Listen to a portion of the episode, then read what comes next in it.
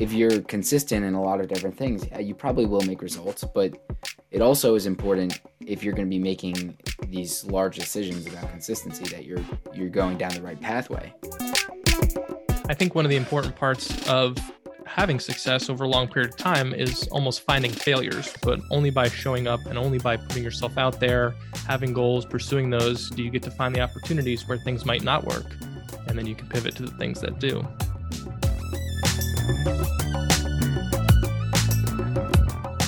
Hello, everybody, and welcome to the Ego Lab podcast. My name is Brian. I'm Tony. And today we are going to talk about compounding. That's it. Compounding is a magical principle, magical concept, and it can completely change the way that you think about your life and productivity and pretty much everything, including wealth and money. Yeah, if you've got goals, this is a great way to leverage getting there. All right, Tony, I know both you and I love this story about compounding. Why don't you take us through it? Okay, so the story goes like this There was a king who loved chess, and he wanted to hold a chess tournament. To incentivize people to participate, he said he would honor any prize that they chose.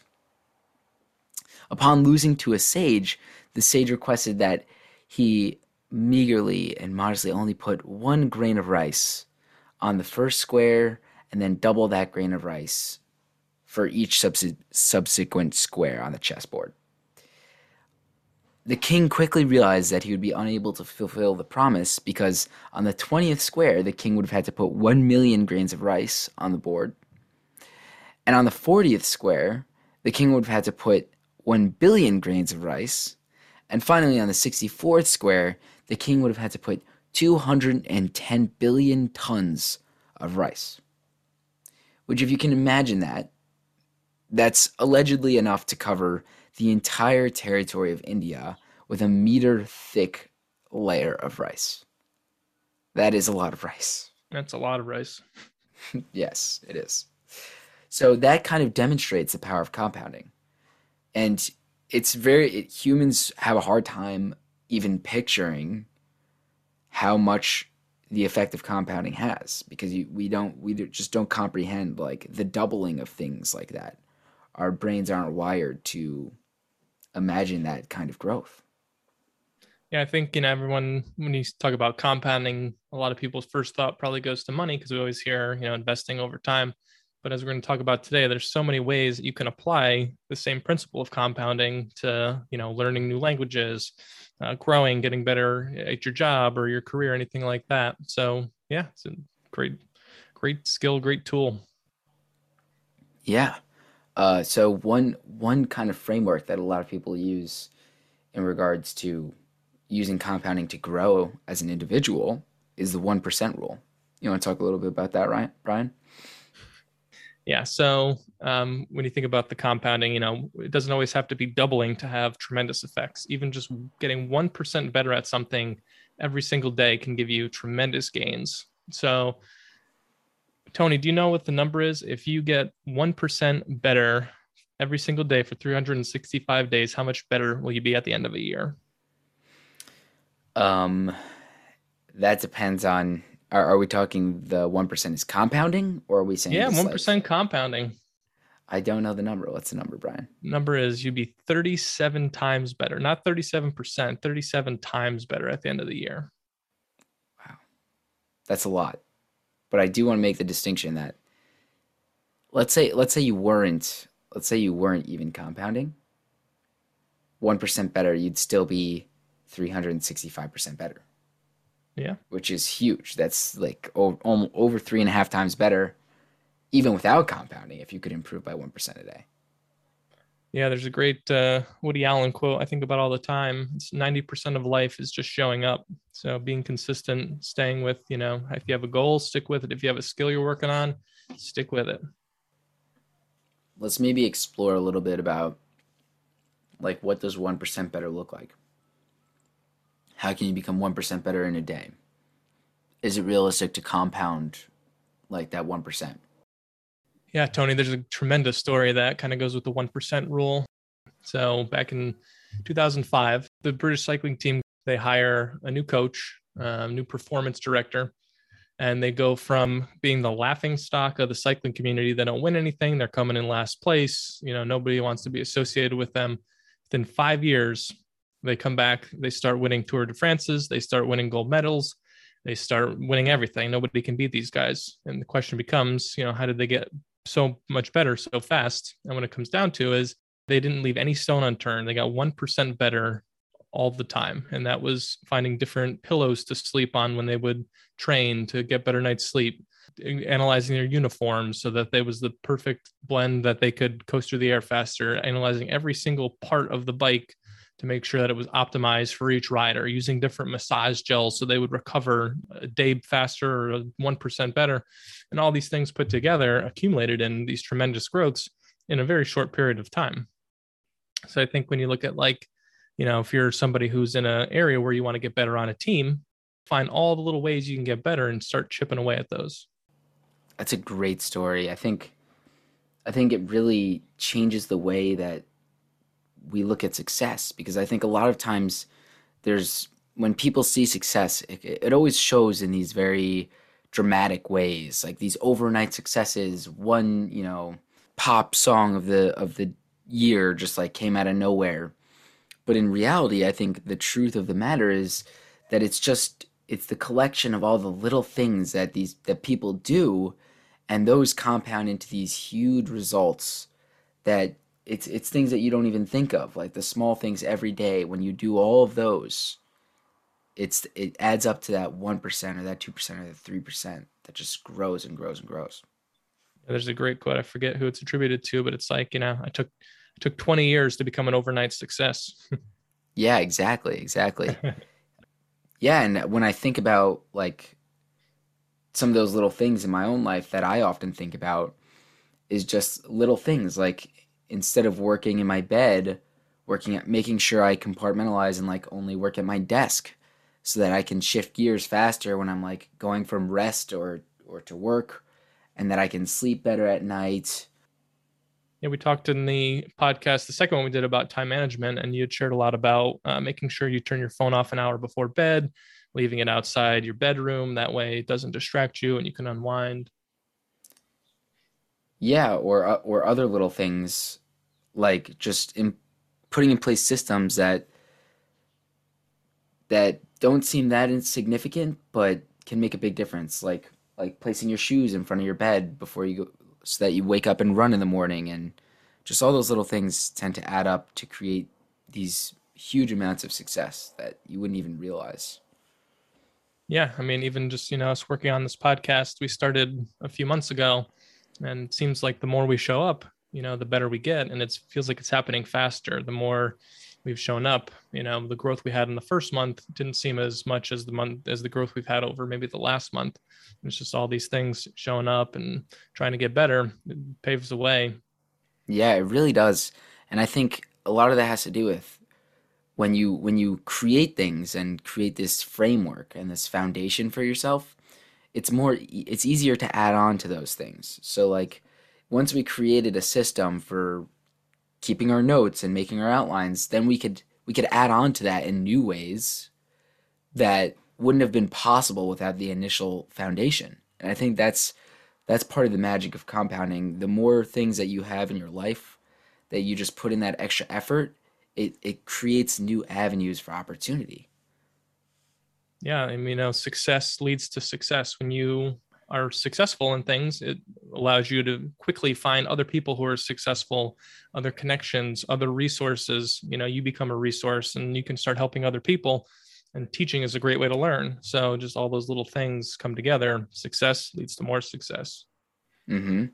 and that reminds me of the idea of like start with one habit and use that as like an anchored habit so once you have one secure habit you can start building other habits into that. Same same concept of like a foundation. So maybe every morning before you brush your teeth you do one other thing that could be really helpful for you like uh, do five push-ups or something. And then you can start building off of literally habits to create more beneficial habits. Yeah when i think about habits and compounding the clear overlap is consistency. Uh, what are some of your thoughts on consistency i think consistency is extremely underrated. A lot of people think that working hard is the answer to getting things done and moving the needle. However, I think more so than working hard, consistency is important. If you just take the small steps, as we've been alluding to this entire time, if you take the small step every day and make sure that you do it every day, that will get you further than putting in like a short burst every week or so. Because the compounding effect. And one way to kind of build on that and to make sure that you're consistent is to just reduce the friction as we've as we've mentioned in past episodes reducing the friction into doing things so like instead of saying promising yourself you'll write like 20 pages promise yourself you'll just open your laptop and op- open word or whatever you write on a google doc. And then from there it's kind of like the sunk cost fallacy. You, i open my computer i might as well might as well write a little bit. Applying strategies like that can help you be more consistent, which in turn can cause the compound effect, which is the principle of reaping huge rewards from a series of small, smart choices. Yeah, if you're looking for tips on reducing friction, check out episodes one and two of the Ego Lab podcast. You know, a practical way that I think about reducing friction is playing guitar. I leave my guitar on a stand versus being in a case, so that way I can just walk by and pick it right up. So I play it every day. And I noticed that when I play it every day for a month, I feel a lot better at the end of that month than I do if I only play it for three days. You know, I can play a full song or I can, you know, play my, my fingers feel like they're hitting the right spots on the guitar versus if I only pick it up for a couple days here or there, you know, next week pick it up a little bit. It's a little tougher to get that same feeling on the guitar and get that same level of growth. Yeah, I I think it definitely has to do with something something to do with like the way we learn and the way we we grow I think just doing something every day really facilitates those neural pathways growing. And I've noticed that some of my like strongest periods of learning and growth are when I work towards the same thing on like consecutive days in a row rather than like shifting gears and switching between things. Yeah, it's always important to ask the question, you know, like where do you want to be putting your time and you know, how do you set up a framework to be able to do that? yeah, and for the listeners out there, that begs the question: like, are you? Do you think you're focused enough on one or two things that you are building that cumulative knowledge, or are you too spread out? Are you are you focusing on many things that don't really get the attention that they deserve to create that snowball effect? Yeah, will you care about what you're doing a year from now, five years from now, ten years from now? Yeah, just to kind of visualize that that idea let's say you have one snowball at the top of the hill and you start pushing it down and it's rolling and it's getting bigger and then instead of keep going and and turning that snowball into an avalanche you switch and run back to the top of the hill and start a new snowball. And then you roll that snowball down the hill and then you stop maybe even sooner. And then and then a new snowball the snowball will never make it to that point where it turns into an avalanche. You're just going to have like four or five, and you know, in some cases, like 20 or 30 small, little mediocre sized snowballs that don't really equate to any outstanding results. I think a little caveat to that is you got to know when to pivot and persevere. So might be better to have four little snowballs and one avalanche than it is to have you know one avalanche and something that isn't something you're really passionate about or something that's doesn't bring you a lot of value so there can be some value in starting a couple but the key is to make sure that you're not spread too thin and that you're paying attention to the right avalanches yeah again and it, that that's a really difficult thing to know sometimes it's hard to know what to work on and we talked a lot about that in our destinations episode how do, how do you know what you want to work on? What's your destination? So if you, if you need more insight on that, check out episode one, destinations. Yeah, perfect. Yeah, there's a really interesting concept I've been playing around with lately, um, and it's study the history and philosophy and not the news. And that doesn't mean that you can't pay attention to current events, but the point is what is important today is different tomorrow, is different the next day. Get caught up on all these little pieces and all these little stories where when you study philosophy and history and you read things like you know meditations by marcus aurelius things that stand the test of time uh, you can kind of have a more global picture and you can kind of see things um, over a longer period of growth versus getting caught up on those like moment to moment or day to day things. Yeah, I agree with you. I, I'm not a huge fan of the news. I feel like it's distracting and I feel like it's kind of a detractor of value rather than anything else. And history, you can you can make better predictions of the future with history than than anything because you can study the patterns of just human nature and as Brian was saying, you can kind of get a more global picture.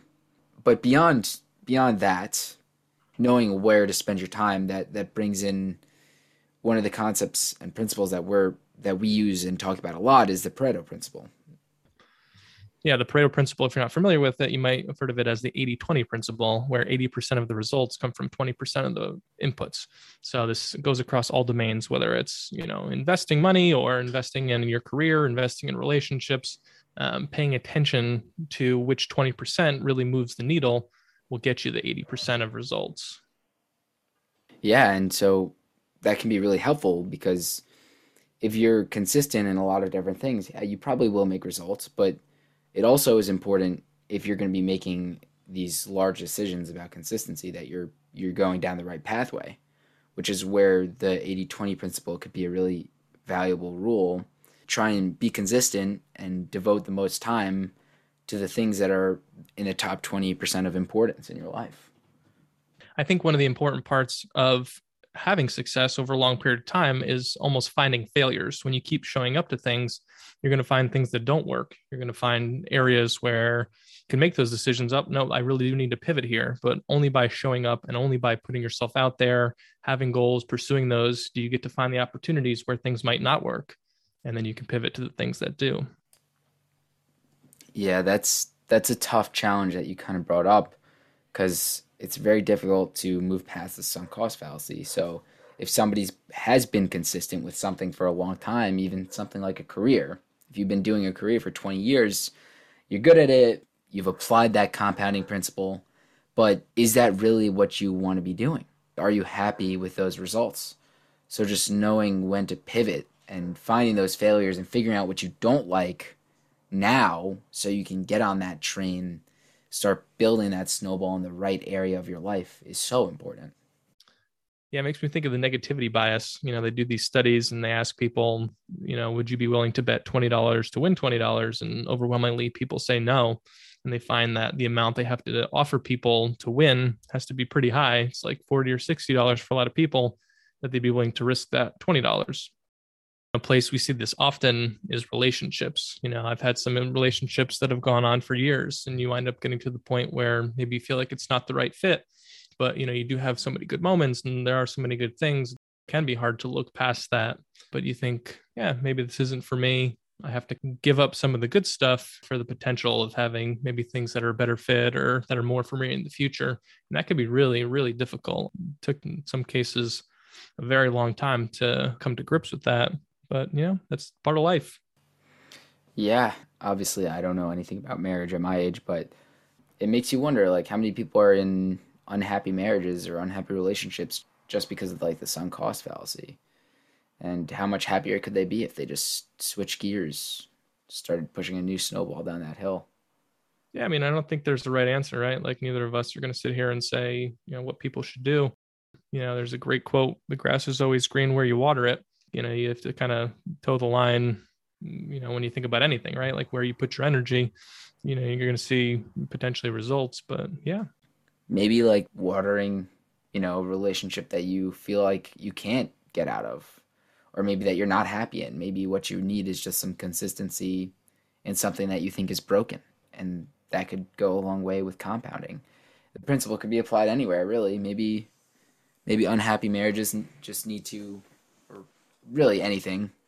I don't want to like put any particular emphasis on unhappy marriages. It's just an arbitrary example, but maybe unhappy marriages need like watering in in their relationships that could actually solve it that way rather than switching gears. Again, it's just choosing the right things and knowing when to quit and then knowing when to just stay consistent. Yeah, one of the greatest predictors actually in happy relationships, from what I've read in my experience, is just doing little things that show you care go a long way to building trust and building love. And, you know, those little things go a long way in any relationship, whether it's, you know, romantic or friendships um, or things at work, right? Like showing up and showing you care goes a long way to building trust. Yeah, I can speak to that on a personal account. Sometimes, it like in some of my friendships, I've had some rocky times, and I found that just the tiniest things of like going up and showing appreciation to your friend and kind of doing making little efforts to keep them in the loop and reach out those things make a huge difference. Where you water the grass grows. Yeah i hope we're kind of painting the picture here that this principle really can be applied to anything. You know we had the bikers. They did that little 1% they just changing the pillows and changing the, the gears on the bike. And it, it applies to relationships. It applies to money it applies to everything. Just if you if you put in that consistency over time, it's more about doing it over time. It, it turns into this huge avalanche of success and and results.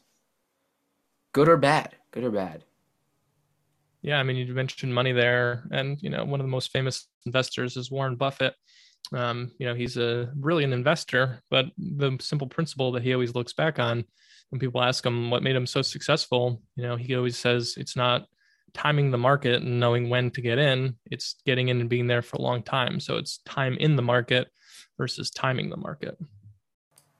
Yeah, and and Warren Buffett to even really blow up this compounding thing, Warren Buffett made like 80 billion dollars in like the past 10 years of his life, like something crazy like that. that that's a guess, but it's something around that figure where like the majority of his wealth was made in the latter periods of his investing journey, just like totally exploded with results. So if you think about it, the longer you you stay in the game and the longer you show up, 90% of life is showing up, Woody Allen, the longer you're there, the more the more time to create those huge astounding results. Yeah, I mean, you hear people talk about retiring who get close and they're like maybe they don't have what they were hoping to have you know, and it's like, oh, when did you start investing? And, you know, your 401, 401k, 403b, oh, just 10 years ago, you know, somebody who starts young, you know, it doesn't take much when you start young, just building over time, super important. Yeah. And, you know, my, my like startup lens is coming in here. You know, time in the game doesn't necessarily need to be just like this linear, oh, am I doing it every day? Am I doing it once a week? I think the interval that you do things and the amount of time that you do things also contributes like the total amount of time in the game. So maybe you can change the frequency of the amount of times that you do things. Let's say you let's say you do something 3 times a day. Then you're allocating a total of a lot more time and allowing that compounding interval to be much more condensed and much more at a much faster rate yeah, if you get paid, you know, a dividend on something weekly versus once a quarter or once a year, you're going to see a lot more results. Even if it's the same number over the course of the year, getting it faster actually compounds it quicker.